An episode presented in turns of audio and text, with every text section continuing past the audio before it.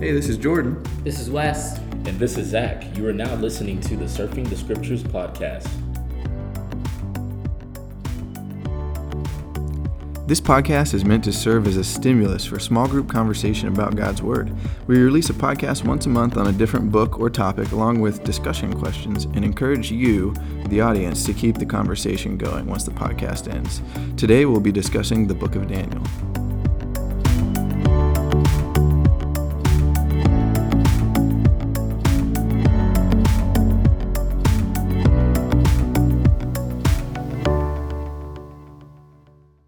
Okay, uh, so the book of Daniel. Uh, I'm excited about this book. Honestly, the book of Daniel is kind of one of those books that the first half of it is really exciting for me, and the second half is really confusing. Kind of overwhelming. Yeah. so I was a little nervous and apprehensive when going to this book because there are still, even the stories are kind of weird, if I'm honest. Yeah. And there are some things that I've just never quite understood that I was kind of afraid to tackle because it, this book seems lofty and very misunderstood by a lot of people, including myself.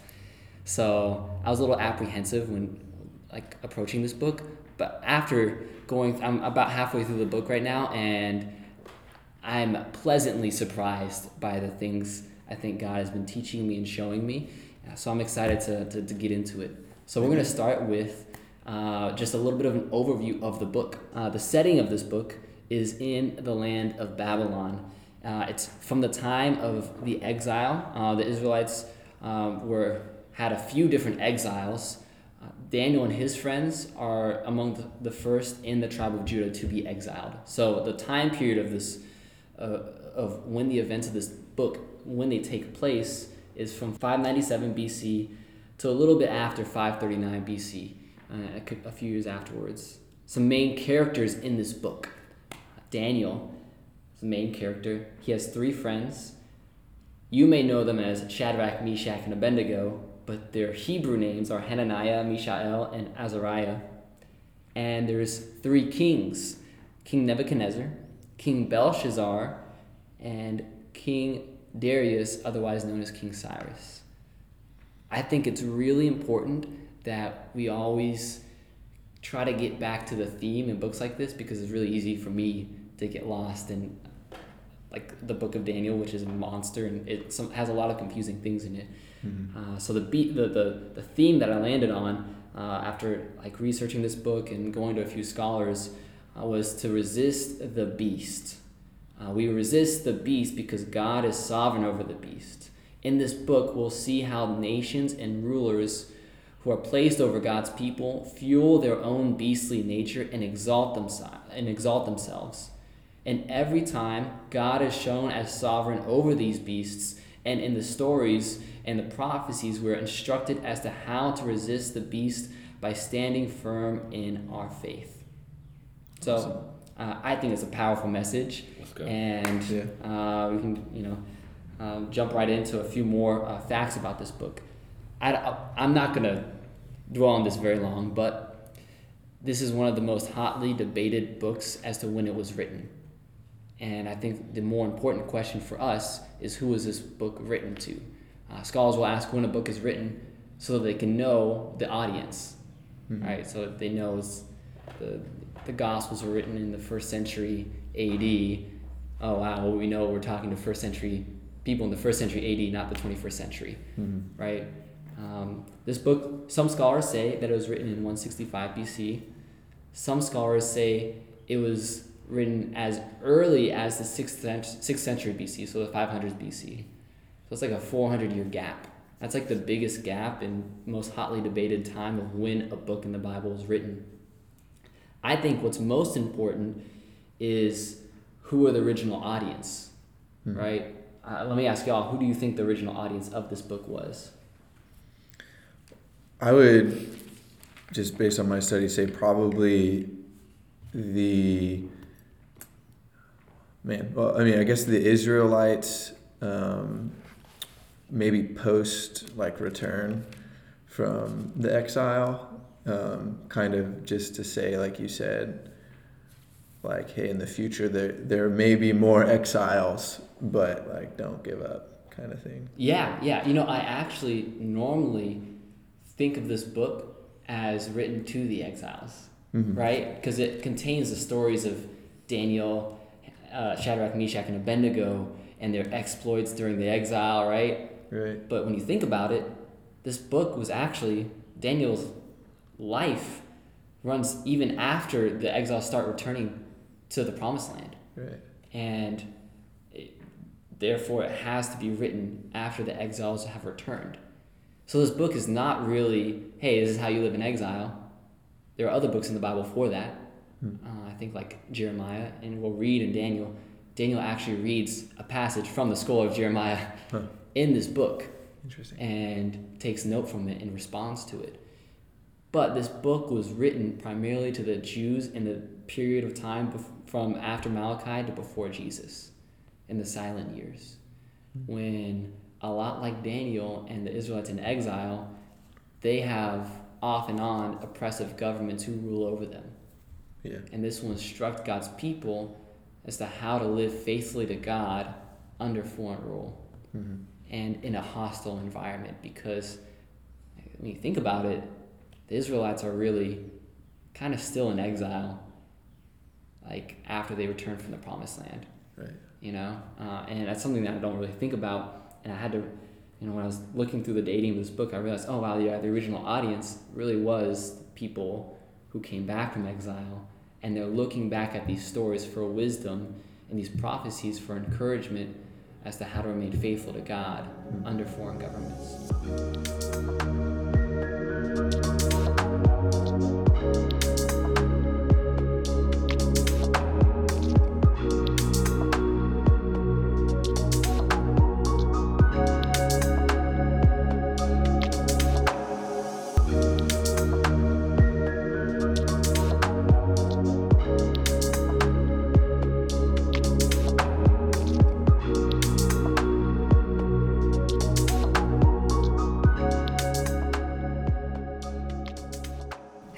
Would be a good time also to go into the structure of the book.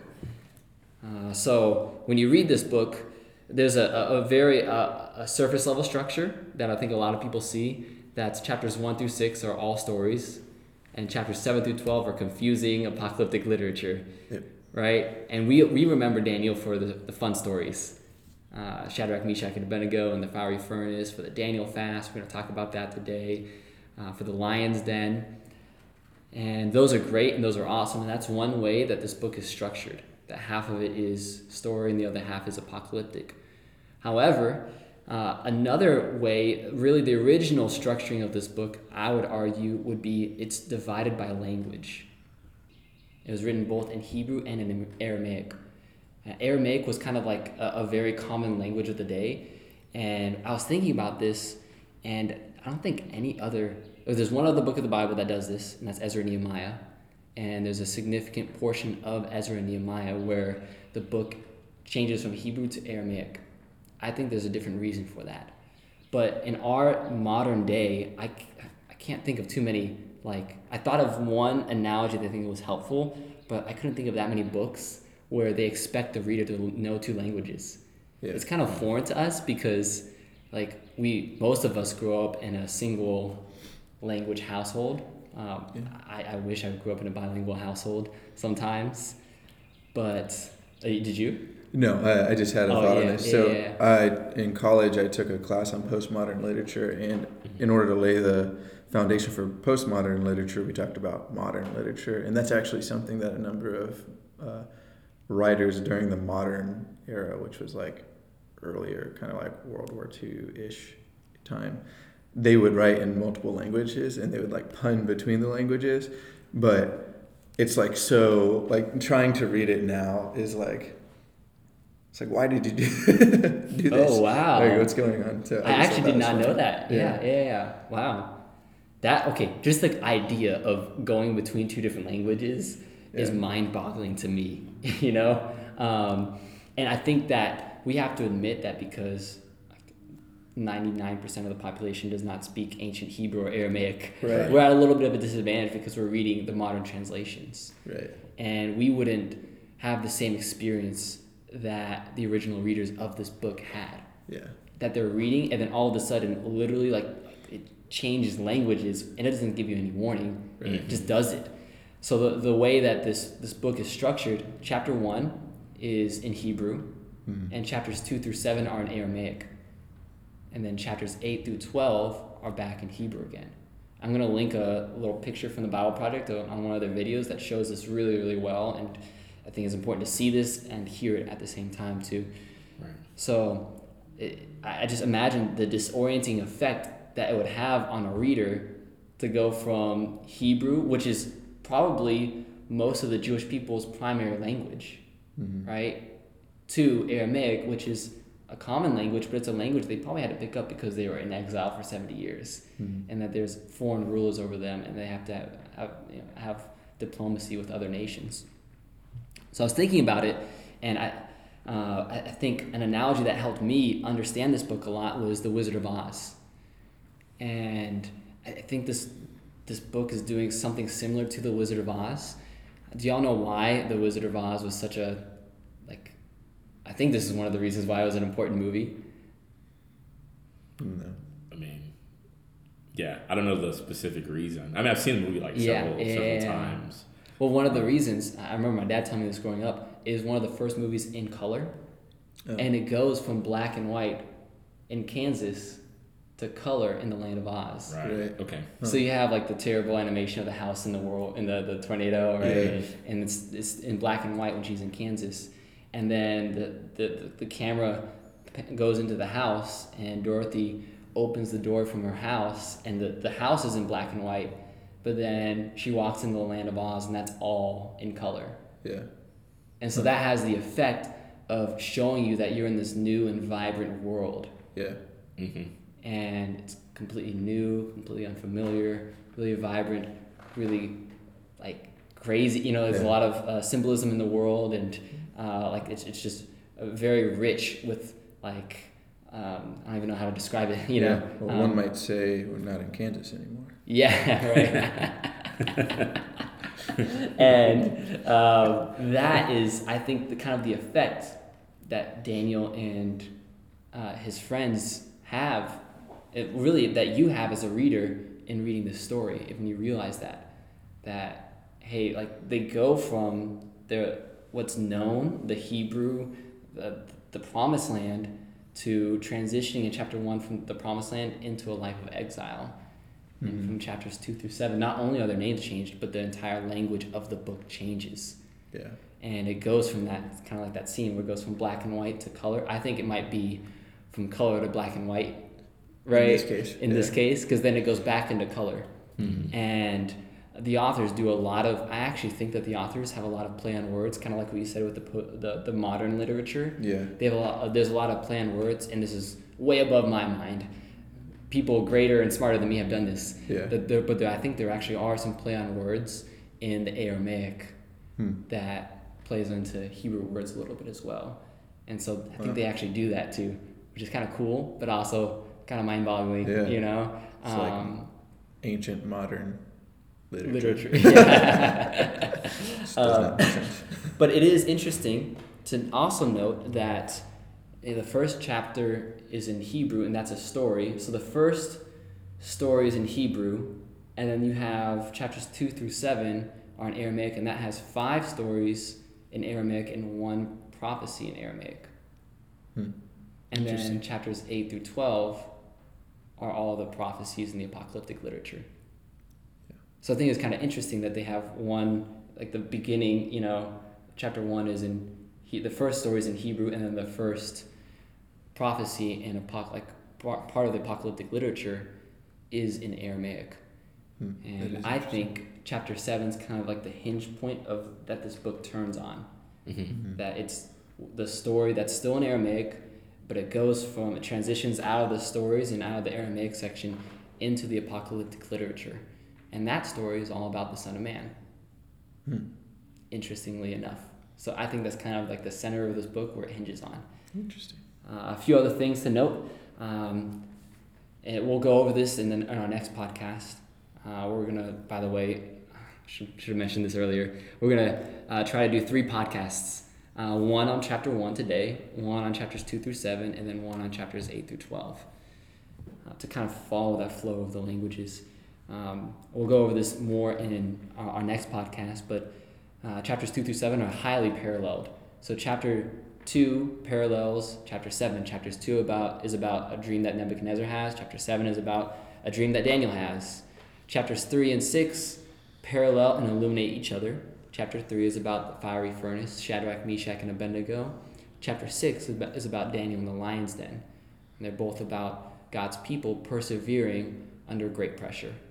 Uh, in chapters 4 and 5 are the center of this little like parallel section. And chapter 4 is about Nebuchadnezzar and his pride and how God humbles him.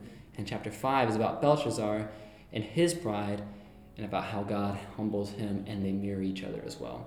So, uh, some hopefully some tools to, to, to use whenever we read through this.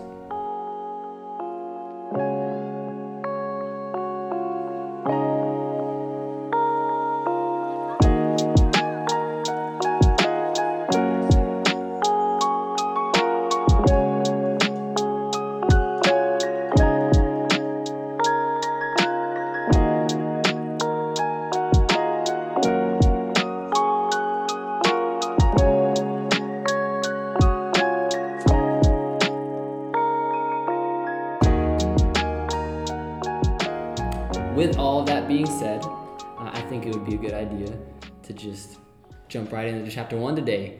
We're going to be talking primarily about the Daniel fast and chapter one, this transition period that Daniel goes through from in the land of Jerusalem and Israel to the land of exile.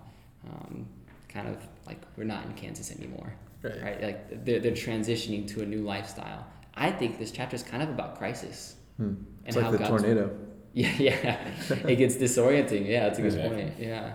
Um, and yeah, I, th- I, th- I just think there's so much wisdom in this chapter that can really illuminate and uh, help us because I think we're, you know, we're in a time of crisis as well. Yeah, and things are very different. And I thought there were, you know, even just a few parallels uh, from what Daniel and his friends went through in their transition to our life right now. Like they literally Hmm. had no temple to go to. Oh yeah. They That's had no feasts or celebrations that they could Man, go to the temple to Right. celebrate and worship God in. Yeah. Right? Wow. unfamiliar territory, right? Yeah. And so I think like a big question that I was asking myself when I was reading through this book, and I think that you're supposed to ask yourself, is one, how is God going to be glorified in uh, such a terrible, difficult time like in the Right. exile? And two, how are you supposed to worship God? Yeah. Like if you're Daniel and you're like you're Jewish in the time of the exile, that's like most of the law is concerned with sacrifice, like the sacrificial Yeah. system, Rituals. and going to the temple or going to you know the the tabernacle. Uh, their entire way of worshiping God changed. Yeah. And how do they stay faithful and continue to worship God in that time? Hmm. So that's what we're, what we're going to explore a little bit today. Good stuff. So I have two points. I think I thought it'd be uh, good to, to flesh them out now. Uh, well, to, to say them now and then flesh them out later. There you go. And my first point is that in times of crisis, we need to be both faithful and flexible. And my second point is that you can have Eden even in your exile. Uh, so I thought it'd be cool. We just start reading through the chapter one. Let's do it. Um, Zach, did you want to read? Uh, could you read uh, chapter one, verse one through two? Yeah, definitely. Um, during the third year of King Jehoiakim's reign in Judah, King Nebuchadnezzar of Babylon came to Jerusalem and besieged it. The Lord gave him victory over King Jehoiakim of Judah and permitted him to take some of the sacred objects from the temple of God. So Nebuchadnezzar took them back to the land of Babylonia and placed them in the treasure house of his God. Okay, uh, so this is like a like a direct link back to it's almost a copy and paste from the end of Chronicles, Hmm. and Interesting. um, we can actually read the end of Chronicles. It should be Second Chronicles thirty six. um, where it actually does almost verbatim say these words. Um, and yeah, Second Chronicles. Jordan, can you read chapter thirty-six, five through eight? Sure. In the NIV, it says Jehoiakim was 25 years old when he became king, and he reigned in Jerusalem 11 years. He did evil in the eyes of the Lord his God. Nebuchadnezzar, king of Babylon, attacked him and bound him with bronze shackles to take him to Babylon. Nebuchadnezzar also took to Babylon articles from the temple of the Lord and put them in his temple there. The other events of Jehoiakim's reign, the detestable things he did, and all that was found against him are written in the books of the kings of Israel and Judah. And Jeho- Jehoiachin, his son, succeeded him as king. Cool. Uh, just a little note, a little Bible nerd note, I think. If you read the, there's two accounts of God's people, Chronicles and Kings, right? Yeah. The account in Kings doesn't mention the articles being taken off to the temple. Hmm. Yeah, in King Jehoiakim's reign, it doesn't mention that at all, Hmm. but only in Chronicles. And in the Hebrew Bible, Chronicles is the last book of the Bible. Oh, huh. Yeah. So, in some respects, Daniel could be linking you to Chronicles, or Chronicles could be linking you to Daniel. Right. yeah. Uh, so, just a little. Chronicles like ends, and then you get into the post. Oh, kind so of the actually, pre-Messiah. Yeah, yeah, yeah. If you read the original ordering of the Hebrew Bible, which is called the Tanakh, Yeah. uh, it's, a, it's an acronym. It stands for Torah, which is the law, the first five books, um, Genesis through Deuteronomy, the Ketuvim, which are the prophets, and then the writings, which is uh, some people call them the Psalms. Um, the book of Chronicles is at the end of the Ketuvim, the very end of the original ordering of the Hebrew books of the Bible. Hmm. So, That's kind of interesting. interesting. Yeah, Yeah. it is interesting. Um, but yeah, I, you know, regardless, this story does not start where Esther's story picks up. Quite the opposite, actually. It picks up not in the middle of the exile. Esther and Mordecai were born into the exile. They didn't know anything but exile. Rather, Daniel was born in the promised land and is carried off into exile.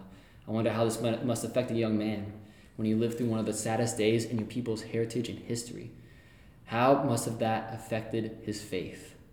How did the people of God even worship him after that kind of blow? Uh, I, I asked the question Does Daniel have siblings, parents, Hmm. family of any kind anymore? Were they killed or maybe just displaced? Um, maybe he simply never saw them again. As he's being carried off into exile from the country of Judah, it is in, the country of Judah is in shambles, and in not very much longer, the, le- the leaders that are left will continue to play out each other's failures and spiral out of control for the next couple of decades until Jerusalem is completely destroyed and reduced to rubble.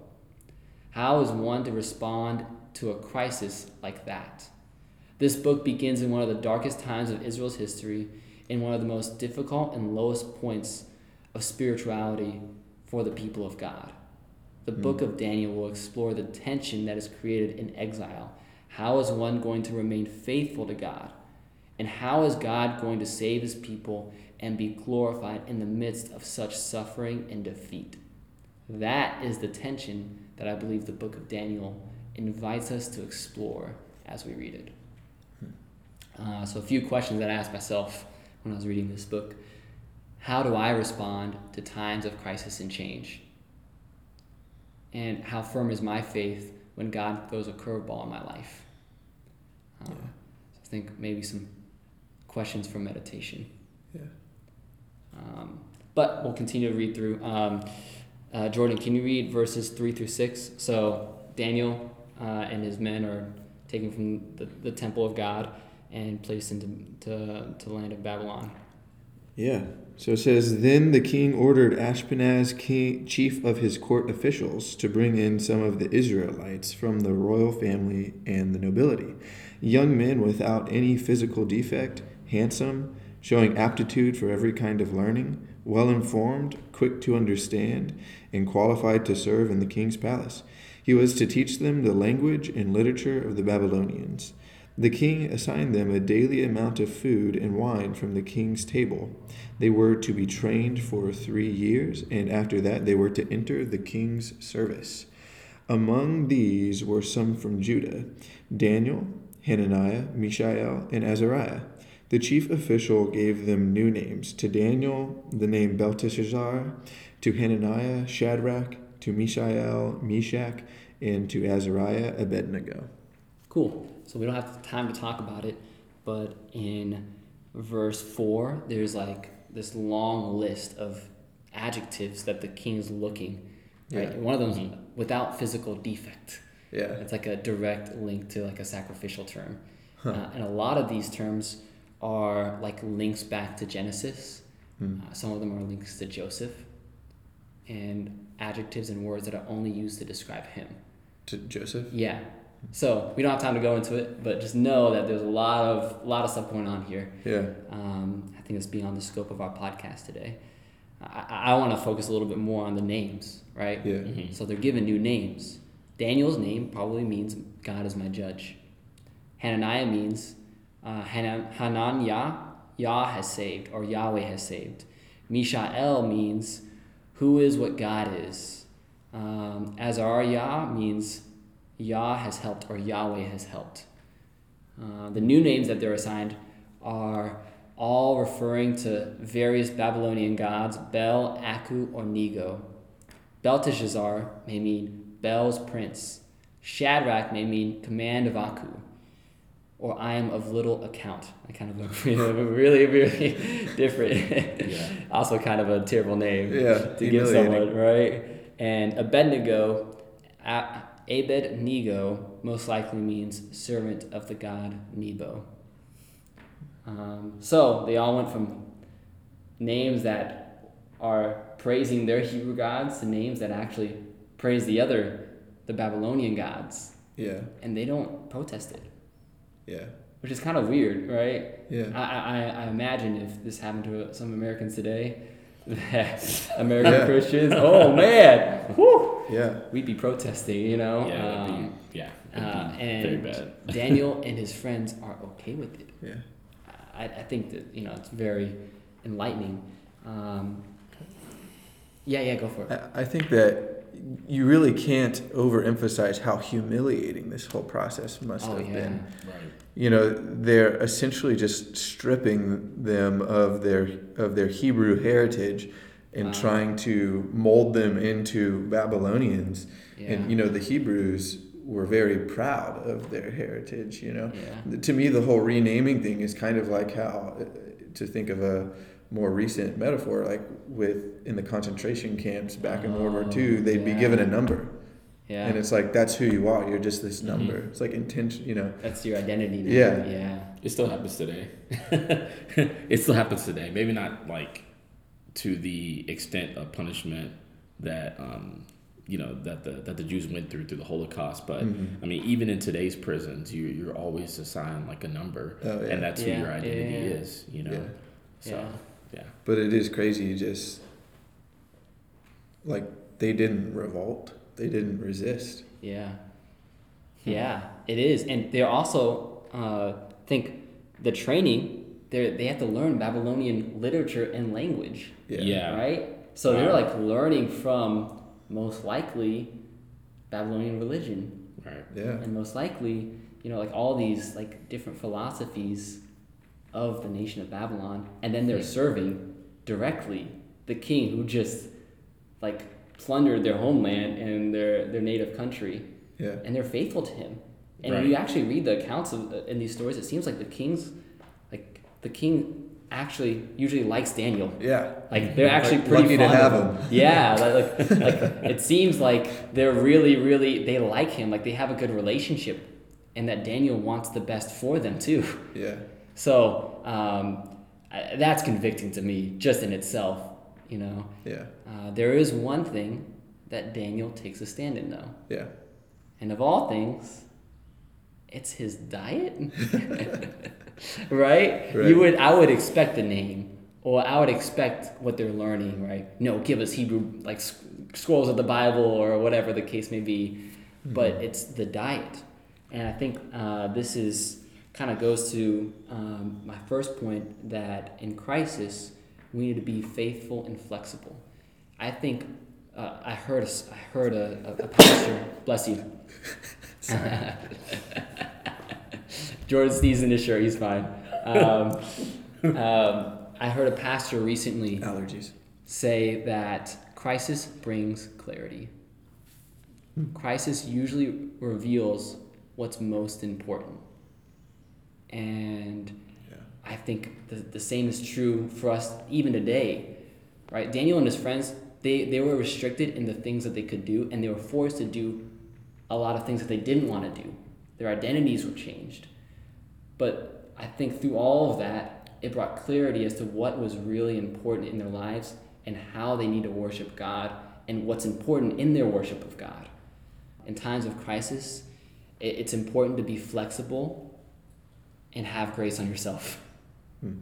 in certain areas of your life and to have wisdom to know what areas of your life you do not need to be flexible, where you need to be firm in and unwavering Yeah. Um, What really matters? yeah, Right. What does God really care about? yeah. And I think a good question to ask ourselves as we read through this what area of your life do you need to plant your flag in right now?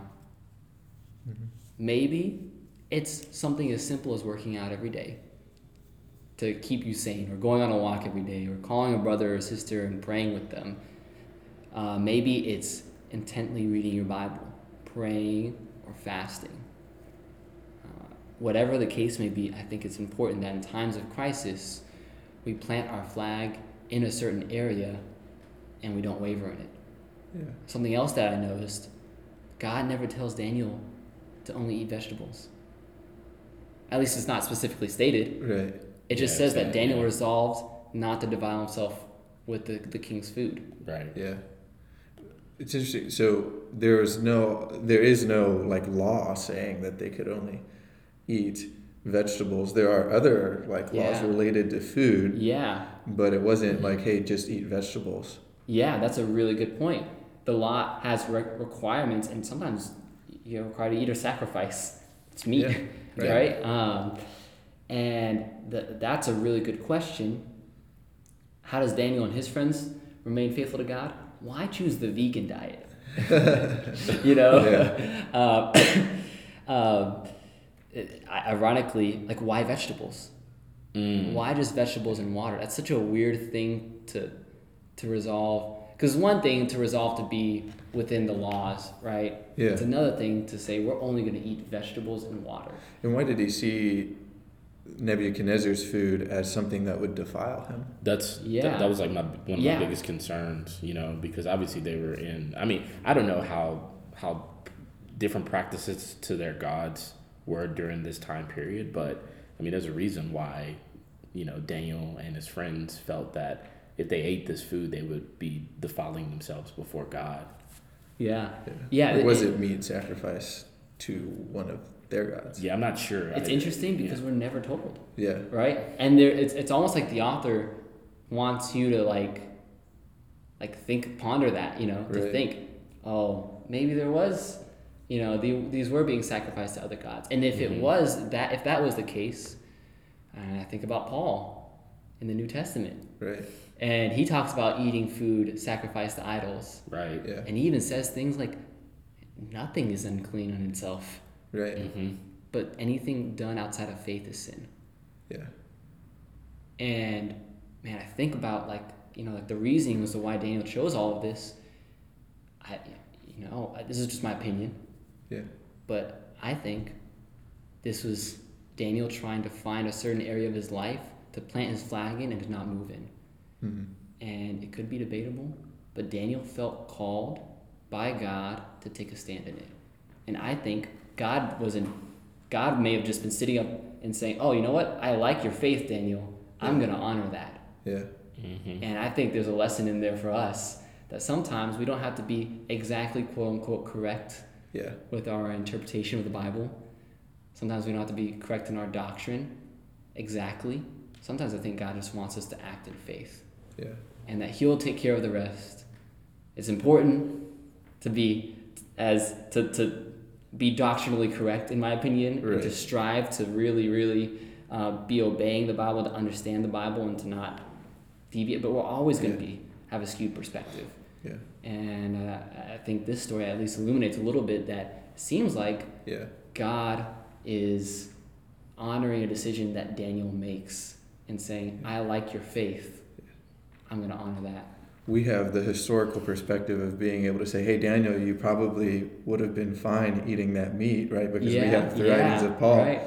He didn't have that, so No, he- maybe he could have eaten that meat, but even that being the case, God still blessed his decision. Yeah, no, and um, yeah, I, I think ah, that's such a good point, you know. Um, and maybe Daniel knew that, maybe he didn't. Maybe he was just acting in faith, you know. Yeah. I think this would also be a good time to um, oh, something else I want to point out. Uh, this is not advocating the vegan diet. um, verse 15 in the New American Standard Bible says, At the end of their 10 days, as so after they do 10 days of eating only vegetables, their appearance seemed better and they were fatter than all the other youths who had been eating the king's choice food. So it's not advocating, you know, I, I think of usually usually think of this story Yeah. as like they ate the vegetables and they were just like super in shape, like That was solving NASB? math problems. Yeah, and it Yeah. the, the the Hebrew word, the, the if you read the like like the the two Hebrew words where they translate fatter, Uh-huh. it's fatter of flesh. Then literally that's what the words mean than all the other youths. I think the the NIV says Better the nourished. better nourished. Yeah. Yeah, Right. that's what I have. Um, yeah. But literally, fatter. Yeah. Um, so it, it's kind of like the miracle here is not that they're really in shape from eating this diet. It's more that they ate such little sustenance, and God somehow miraculously made them fatter. Nur- you know, them. and nourished them so much so that they gained weight. Yeah. So. Uh, Like he made the vegetables multiply. in their Just like- stomach, right? Just like Jesus made the bread and the fish multiply. Oh man, have you ever been like on a on a diet similar to this, or have you ever eat, have any of you ever eaten like vegetables and water for days? I know, like I've done the Daniel fast before. you've done the Daniel bit. fast Okay, it's easier for us, right? yeah, because we can now nowadays we have a lot of tasty things. mm-hmm. I don't think I've ever done just straight vegetables and water. yeah, I've done things like tofu and tempeh and peanut butter and Yeah. bread. You know, yeah. I know um, people that have done, you know, they've just eaten, you know, fruit and water for like a period of days, and that's all that they do. But they don't gain weight. I'll tell you. Right. that. yeah, Yeah. yeah, Lose weight. yeah. And I think that's For the sure. point of this story is saying Yeah. that they should have lost weight, but they gained weight. Mhm.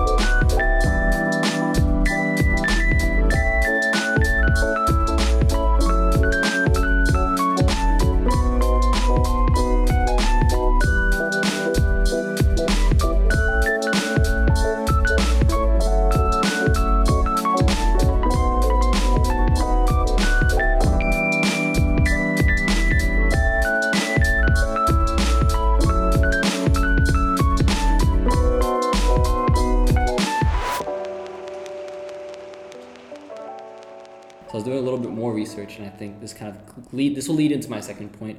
I'm gonna nerd out a little bit, uh, Go for it. but this is gonna lead to my second point. We're getting somewhere. Uh, the Hebrew word for vegetables here is the Hebrew word zeroah.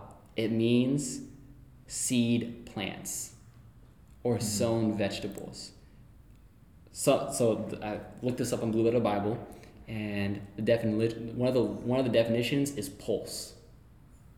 And that's a really weird word. I'm like, wait, what, what, you mean, like a pulse, like someone's pulse? Yeah. Uh, but it's actually a term for legumes Oh. and veg like plants that have edible seeds in them. The Hebrew word zeroah comes from the Hebrew word zerah, which means to scatter seed. It even sounds like it. And the first time that word is used in the Bible is in Genesis 1:11. There's a creation story, right? God's Right. creating the world, and in the creation story, God only makes plants that make and bear seed. And then the humans go off and they bear seed. And he tells the humans to be fruitful and increase. So it's kind of like a little bit of an analogy, right? So in Genesis 1:11, it says, "Let the earth sprout vegetation, plants yielding seed, and fruit trees on the earth, bearing their fruit after them with seed in them." Literally, it says, "Let the earth sprout vegetation that zara zara, that scatters scatters." So this is like kind of linking it to Genesis 1, right? Yeah. They're on the Genesis 1 diet. This is the first, um, the fruit and the, the, the, the trees in the Garden of Eden are the first thing that God gives humanity. Right, for sustenance. Yeah, for sustenance. So you ask why vegetables? It seems like it's a connection to Genesis 1, Mm-hmm. and we're shown that Daniel is kind of like, hey, he's on the Genesis 1 diet. He's right? taking it back. taking it all the way back, Yes. right? Um, and I thought about this. How does this change the message, right? Uh, what is the author trying to communicate by telling us that Daniel and his friends only ate seed plants, legumes? Um, I think that um, he's telling us that you can still have Eden in your exile. yeah. That it's almost like Daniel and his friends are like kind of like metaphorically speaking, transporting themselves back to the Garden of Eden Yeah. through their act of faith. And it's like they're being nourished by God, Yeah. a little bit of both spiritually and Mm. then supernaturally, physically. Yeah. Right. And man, I'm like, wow, it's kind of powerful Yeah. to see that, you know, that you they're still eat like they're kind of metaphorically in Eden in Yeah. exile. I think it's really that's a really cool point and I kind of when I look at the Bible as a whole you see in Genesis it starts out and the kingdom of God is cosmic right Yeah.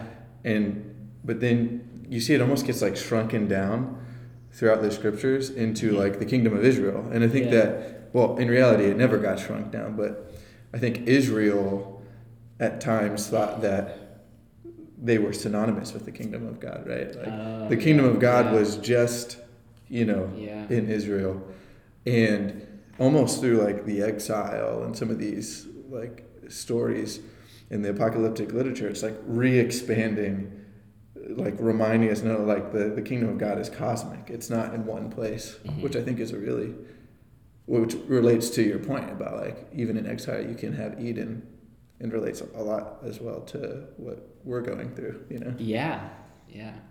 There were so many limits yeah on what they could and couldn't do, but they could still have faith in God, yeah and no one can take away that faith. Yeah.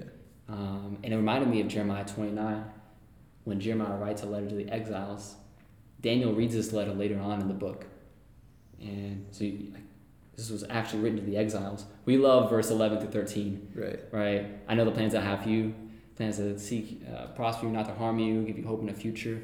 But I've always, it's always struck me how the that letter opens, and it says, "Thus says the Lord of hosts, the God of Israel, to all the exiles whom I have sent to from Jerusalem to Babylon, build houses and live in them, plant gardens and eat their fruit." Hmm. Take wives and become the fathers of sons and daughters, and take wives for your sons and daughters to your husbands, that they may bear many sons, and you may multiply there and not decrease. Okay. Hmm. Seek the peace of the city where I've sent you into exile, and pray to the Lord on behalf of it, for in its peace you will have peace. wow What is that if not another like right link to Genesis, right? Yeah. Mm-hmm. Build your like plant your own fruit gardens. yeah right? Have wives and be fruitful and increase. yeah There's so many parallels, and I think what Jeremiah is trying to tell them is you can still have exile in Eden. Or you can still have Eden in exile, sorry.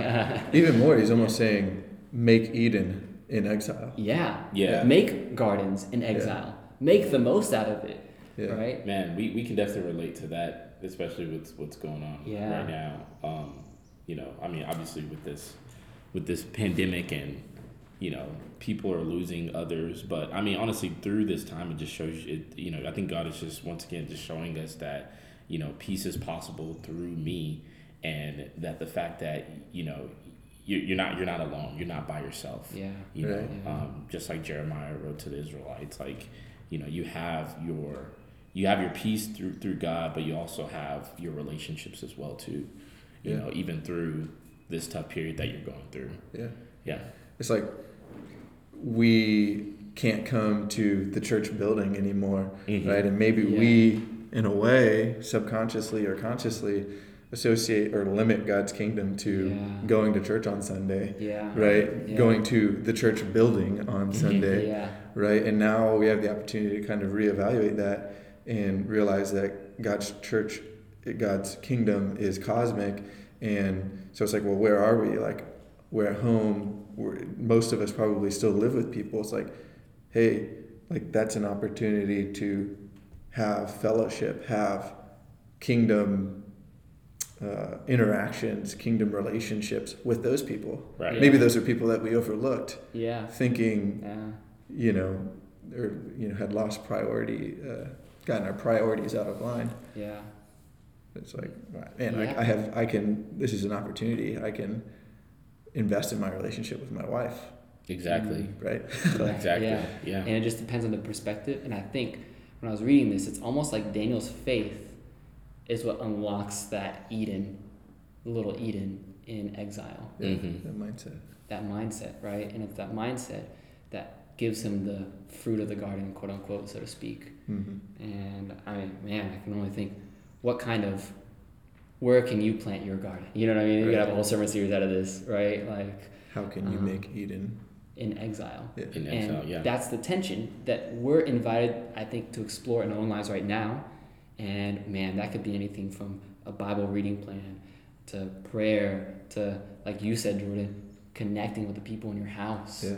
Um, yeah, Zoom calls, like fo- prayers. uh, You know, like I, I, I, for a couple of weeks, I would pray with brothers every night over the phone. Yeah. Because I just think I just, I was like, man, I would have never done this if it wasn't for this uh, Right. pandemic. And while a lot of terrible things are happening, God can still be glorified through it all. Yeah. In some ways, we're trying to make this podcast Yeah, a little bit yeah. of Eden in this time of Yeah, it's a little virus exile Yeah, yeah. Uh, so I, I wrote a few more questions. I think kind of to close out.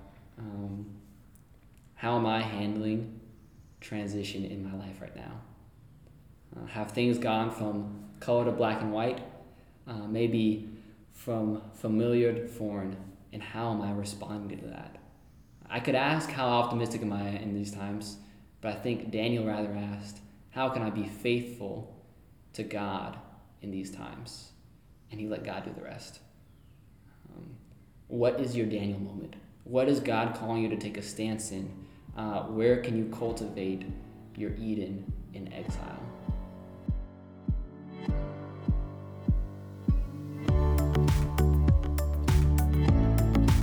Thanks again for tuning in, guys. I hope this was helpful and an encouragement to you. And if it was, then please consider subscribing to us. And while you're at it, writing us a review on whatever platform you're listening to us on. We're on Google Podcasts, Apple Podcasts, and Spotify. You know, the conversation doesn't stop here. This is so much more than a podcast. This is a tool to help us go deeper in the Bible together. We're to have some small group discussion questions for some small group phone calls, and also some large group discussion questions for some larger Zoom calls or phone calls as well. Thanks again for listening, guys, and we'll see you next time.